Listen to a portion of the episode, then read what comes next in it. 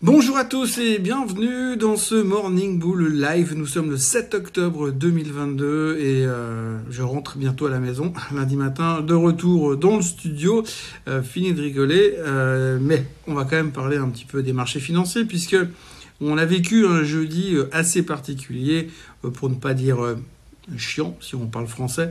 les marchés sont très hésitants et ce qui est assez paradoxal, c'est qu'on est en train de traverser une semaine qui résume bien un petit peu la mentalité euh, très peu claire euh, du monde de la finance. Hein. On est euh, partagé entre le fait que on doit s'attendre à un pivot de la Fed pour pouvoir se sentir soulagé et imaginer un bottom sur les marchés et un redémarrage des marchés actions. Et puis de l'autre côté, on a la Fed qui vient tous les jours marteler pour dire mais les gars, tant qu'on n'a pas un, signal comme quoi l'inflation elle-même est en train de vraiment ralentir, on ne va pas changer notre fusil d'épaule. On va continuer notre agressive hausse des taux. On va aller en direction des 4,5 sur les taux américains et que euh, d'ici là, on ne va pas changer de direction. Et puis même, même, même si l'inflation baisse, il y a de fortes chances que l'on maintienne les taux très élevés pour en tout cas 2023 au minimum. Donc du coup, euh, hier, on n'a pas trop su à quel sein se vouer. Et finalement, on termine un petit peu en baisse. Mais de toute façon, c'était une de ces journées pas très très utiles puisque fondamentalement, tout le monde n'attend qu'une chose, les chiffres de l'emploi tout à l'heure à 14h30.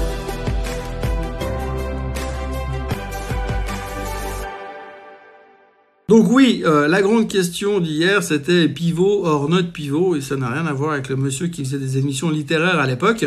On parle surtout euh, du pivot, du changement de positionnement de la Banque centrale américaine. Alors tout le monde ne parle que de ça, et pourtant, tous les jours, vous avez des gens de la fête qui viennent parler pour dire mais non, pas du tout, c'est pas ce qu'on a prévu. Hier, on a, on a eu Monsieur Kashkari, on a eu Monsieur Bostich, on a eu Madame Daly, tous sont venus nous dire que euh, ben non, ça allait pas se passer comme ça et que finalement ils allaient euh, continuer leur, leur, leur mission entre guillemets, leur mission pour écraser l'inflation, massacrer l'inflation et la faire disparaître. Ils sont tous en train d'expliquer qu'ils sont conscients du fait qui sont en train d'emmener directement les États-Unis en récession, mais on s'en fout, c'est dans cette direction qu'on va. Donc on est en train de mesurer euh, finalement euh, la, disparité entre la vision des analystes qui sont tous de sortie depuis quelques jours, qui sont tous en train de nous dire ce qu'ils pensent. Là, on a, ils ont tout fait faux depuis une année, mais là, ils sont en train de nous dire exactement où va le marché ces prochains temps. Et euh, donc, on a une vision complètement séparée entre ce que la Fed est en train d'essayer de mettre en place sur le long terme et sur ce que finalement les analystes, les financiers, les spécialistes les experts, les économistes sont en train d'essayer de nous prévoir pour ces prochains temps. Donc on n'est pas tout à fait aligné sur la même chose. Donc hier on a fini un petit peu plus bas, mais c'est vrai qu'on attend de voir les chiffres de l'emploi cet après-midi. Alors les chiffres de l'emploi cet après-midi, c'est évidemment le gros point de cette fin de semaine. Euh, on attend donc 275 000 créations d'emplois. Euh, vous verrez, selon les médias, il y en a qui sont à 250 000, d'autres à 275 000. En gros, je crois que ce qu'il faut retenir, c'est qu'il y a deux scénarios possibles. Si on est à pile poil, on va dire à 265 000, on va se dire bon ben qu'est-ce qu'on fait maintenant? Et puis on saura pas quoi faire.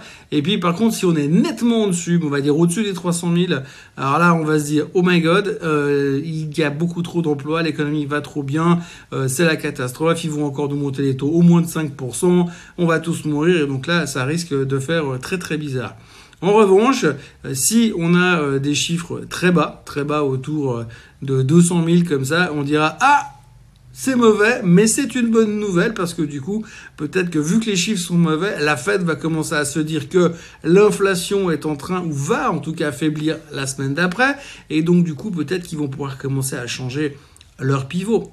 Alors, la Fed nous a dit qu'ils n'allaient pas le faire, mais nous, on espère quand même que les chiffres de cet après-midi vont faire changer euh, la Fed de Hawkish à Dovish. Et oui, on est un petit peu borné parce que peu importe ce que va nous répéter, ce que vont nous répéter les banquiers centraux, on va continuer à aller dans nos directions en espérant que les choses vont bouger. En gros, pour l'instant, on n'en sait pas plus et on n'en saura pas plus jusqu'à ce soir. Et puisqu'on parle d'inflation, eh bien, il y a une chose qu'il faut remettre euh, sur euh, la table, hein, c'est le pétrole. Le pétrole vient de vivre sa meilleure semaine depuis six mois, ça fait rare.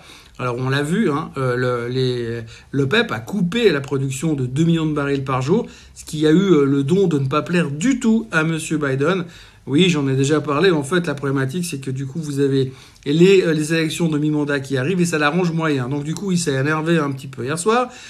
Il a carrément déclaré que finalement, l'OPEP s'était aligné sur la Russie, que c'était quasiment des collabos avec la Russie. J'ai envie de dire, il l'a pas dit, mais le, le, sentiment et la manière dont il l'a exprimé, c'était un peu dans cette direction-là. Et que lui, du coup, il allait euh, utiliser euh, des euh, barils de la réserve stratégique pour mettre encore la pression sur, sur le prix du baril. Et donc, ça a été, on va dire, moyennement bien pris par les Saoudiens. les Saoudiens ont annoncé dorénavant qu'ils vendraient le pétrole moins cher aux Européens, mais plus cher aux Américains. Donc là, on est en plein jardin d'enfants. Hein. C'est euh, qui euh, je te découpe la pêche, je suis plus ton copain. Bon, déjà que Biden, il est fâché euh, avec les Chinois, avec les Nord-Coréens, avec les Russes, bien sûr. là, il est en train de se fâcher avec tous les producteurs de pétrole. Et c'est une très très bonne stratégie. Bon, encore une fois, l'avantage c'est qu'il ne se souvient pas de ce qu'il fait le lendemain, donc c'est plutôt pas mal. Mais en tous les cas, ce qu'il faut retenir quand même sur le fond et sur la forme, c'est que bah, le pétrole continue de monter. D'ailleurs, dans la foulée, on a même eu droit à Goldman Sachs qui sont revenus upgrader leur target sur le baril à 110 dollars. Alors, je n'ai pas gardé toutes les annonces de Goldman Sachs sur les augmentations de, de rating, pas toutes, hein, mais en tout cas une bonne partie. Mais je suis pas loin de penser que depuis le début de l'année, on va dire depuis janvier, je crois qu'ils en sont à 223 modifications de price target. C'est passé de 110 à 80, de 80 à 130, de 130 à 160, de 160 à 122, de 122 à 140, de 140 à, à 98, puis là on monte à 110. Enfin bref. Euh, ils viennent, ça c'est plus de la prévision là, les mecs ils sont en train de, de, se coller au basque du pétrole, puis ils veulent surtout pas rater le prochain mouvement, donc ils nous font des upgrades régulièrement. Enfin bref, chose est-il que pour l'instant le baril remonte, euh, il y a de nouveau de l'intérêt sur le pétrole, et évidemment euh, pour l'instant on n'a pas trop abordé le sujet, mais il est vrai que bah, plus le pétrole va monter, plus ça va coûter cher de faire le plein, et plus on va dire que le pétrole est inflationniste, donc du coup... Hmm, c'est pas non plus une super bonne nouvelle dans le sens où la Fed pourrait ne pas pivoter. Autrement, voilà, donc on finit un peu une semaine en roue libre avec euh, pas de grandes grandes nouvelles sur le marché, pas de grandes grandes nouveautés.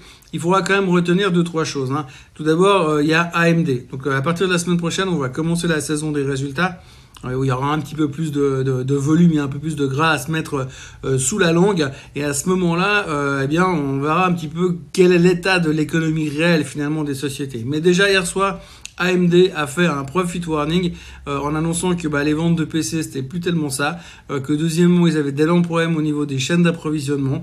Donc euh, là, premier problème, on voit que ça va pas être simple. Donc profit warning de AMD, ça va se répercuter quand même un tout petit peu sur les semi-conducteurs. On avait déjà vu l'autre jour que les chiffres de Micron n'étaient pas terribles. Donc voilà, c'est pas une super bonne nouvelle pour le secteur pour le moment, surtout qu'en plus, eh bien, tout ce genre de secteur est toujours très sensible à tout ce qui est taux d'intérêt. Le titre perdait 4% hier soir after close. On parle aussi beaucoup de Elon Musk, de Tesla et de Twitter. Donc on sait qu'il a encore changé d'avis cette semaine. Il a décidé d'acheter Twitter. On est au courant. On parle que de lui. Ça doit lui faire très très plaisir parce que visiblement il aime bien euh, quand on parle de lui beaucoup, beaucoup et tout le temps, c'est assez facile pour lui aussi puisqu'il a qu'à faire un tweet. Et donc du coup, euh, il y a un autre problème qui est en train de surgir, c'est que maintenant qu'il a accepté le rachat, eh bien, il y a pas mal de gens qui étaient prêts à le soutenir il y a encore trois mois en arrière qui sont moyennement chauds du coup. Hein. On entend certaines banques euh, qui sont plus prêts à faire des crédits. On entend certains gros fonds qui étaient censés euh, faire partie du deal bah, qui sont en train de se retirer. Euh, donc c'est un petit peu moins rigolo. Donc on risque d'avoir aussi deux trois surprises ces prochains temps au niveau de Twitter. Donc j'irai pas me mettre long Twitter maintenant en disant hum, peut-être qu'il y a encore un truc à gratter parce que ça a l'air d'être plutôt un deal qui est brinque-ballant et pas évident à, à voir un petit peu dans quelle direction on va pour l'instant. Mais on en parle beaucoup en ce moment également. Et puis il y a aussi une chose dont on parle beaucoup en ce moment et qu'il faut faire attention quand même, c'est le moins qu'on puisse dire, parce que on a l'impression que le marché est immunisé pour ce genre de choses, c'est euh, les problématiques de la guerre en Ukraine et surtout des menaces nucléaires. Alors pour l'instant, on a un peu le niveau d'alerte qui est en train de monter. Euh, puisqu'on l'a vu la semaine dernière que M. Poutine clairement euh, n'a clairement pas exclu la possibilité d'utiliser des armes nucléaires. Euh, et donc hier soir, M. Biden a fait de nouveau un discours. donc il a plus ou moins laissé entendre que selon lui, il a déclaré qu'il connaissait quand même vachement bien Vladimir Poutine et qu'il ne plaisantait pas sur l'utilisation des armes nucléaires et que selon M. Biden, ça veut bien dire ce que ça veut dire, selon M. Biden, eh bien, euh, il est plus que euh, probable que le monde aujourd'hui soit euh, beaucoup plus pratiquement aussi proche d'une crise nucléaire majeure que ce qu'il l'était en 1962 lors de la crise des missiles à Cuba. Alors, je me souviens pas, j'étais pas là, mais apparemment, ça a passé euh, pas très loin euh, de friser le code. Donc, du coup, il y a quand même une tension là-dessus, mais ce qui est assez impressionnant pour l'instant, c'est que le marché, lui, n'en fait absolument pas cas, et on a l'impression qu'il ne l'intègre même pas dans ses euh, préoccupations du matin. Et puis la dernière grosse nouvelle du jour, en dehors du fait que la patronne du FMI a laissé entendre que le monde a été en train de rentrer dans une période compliquée qui risquait de durer, qu'on n'allait pas pouvoir se passer du fait de monter les taux. L'autre nouvelle très importante, c'est encore Monsieur Biden euh, qui a euh, demandé que tous les gens qui aient des casiers judiciaires ou qui sont poursuivis en justice pour consommation ou possession simple de marijuana, de marijuana soient pardonnés euh, immédiatement. Et donc, du coup, ça ouvre la porte à toutes les fenêtres à une légalisation euh, totale de la marijuana aux États-Unis, ce qui fait que tout le secteur, absolument tout le secteur, a littéralement explosé. Alors, comme d'habitude, chaque fois que c'est sur le, les titres de la marijuana, c'est pas des 2% de hausse, c'est plutôt des 25, 30 ou 40% de hausse. Donc, on est reparti dans la thématique du éventuellement peut-être que ça va être légalisé. Donc affaire à suivre, en tout cas pour l'instant, gros mouvement hier sur toute la thématique de la marijuana et euh, grâce à euh, Monsieur Biden, euh, visiblement encore une fois qui était très très chaud hier puisqu'il est extrêmement présent dans toutes les news, les news économiques et financières de la matinée et de la nuit. Voilà ce qu'on pouvait dire sur ce matin. Donc aujourd'hui, journée axée 100% sur les chiffres de l'emploi. Donc souvenez-vous, hein, souvenez-vous que toutes les mauvaises nouvelles sont des bonnes nouvelles et que toutes les bonnes nouvelles sont des mauvaises nouvelles. D'ici là, eh bien, moi, il me reste à vous souhaiter un excellent vendredi, un excellent week-end. N'oubliez pas de vous abonner à la chaîne Suisse Côte en français. N'oubliez pas de liker cette vidéo et puis n'oubliez pas de revenir lundi matin pour un nouveau euh, Morning Bull live. Et puis je vous retrouve également tout à l'heure dans un petit moment pour euh, le Swiss Bliss hebdomadaire.